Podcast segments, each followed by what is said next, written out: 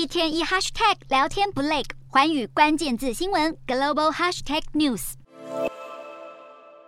伊朗在二十八号发射飞弹袭击伊拉克北部的库德族据点，这场横跨国境的攻击造成多位平民死伤。虽然伊朗革命卫队声称是在镇压恐怖分子，但是被飞弹轰炸的地点却是库德族三个反对党的总部。这些反对党支持现在伊朗的反政府民间示威，所以分析认为这可能是伊朗政府的报复行动，也是企图转移国内抗议活动的注意力。伊朗女孩艾米尼因为没戴头巾被警方拘捕致死，引发全国前所未有的大规模抗议动乱。就算政府指责库德族介入山洞，但人民的剑拔很清楚，怒火挡也挡不住。伊朗朝库德族阵地发射了几十枚短程弹道飞弹，驻扎当地美军进行追踪后，判定对美方部队构成威胁，于是派出 F 十五战机击落了一架伊朗无人机。对于伊朗的长期意图跟行动升级的潜在风险，更令人不得不担忧。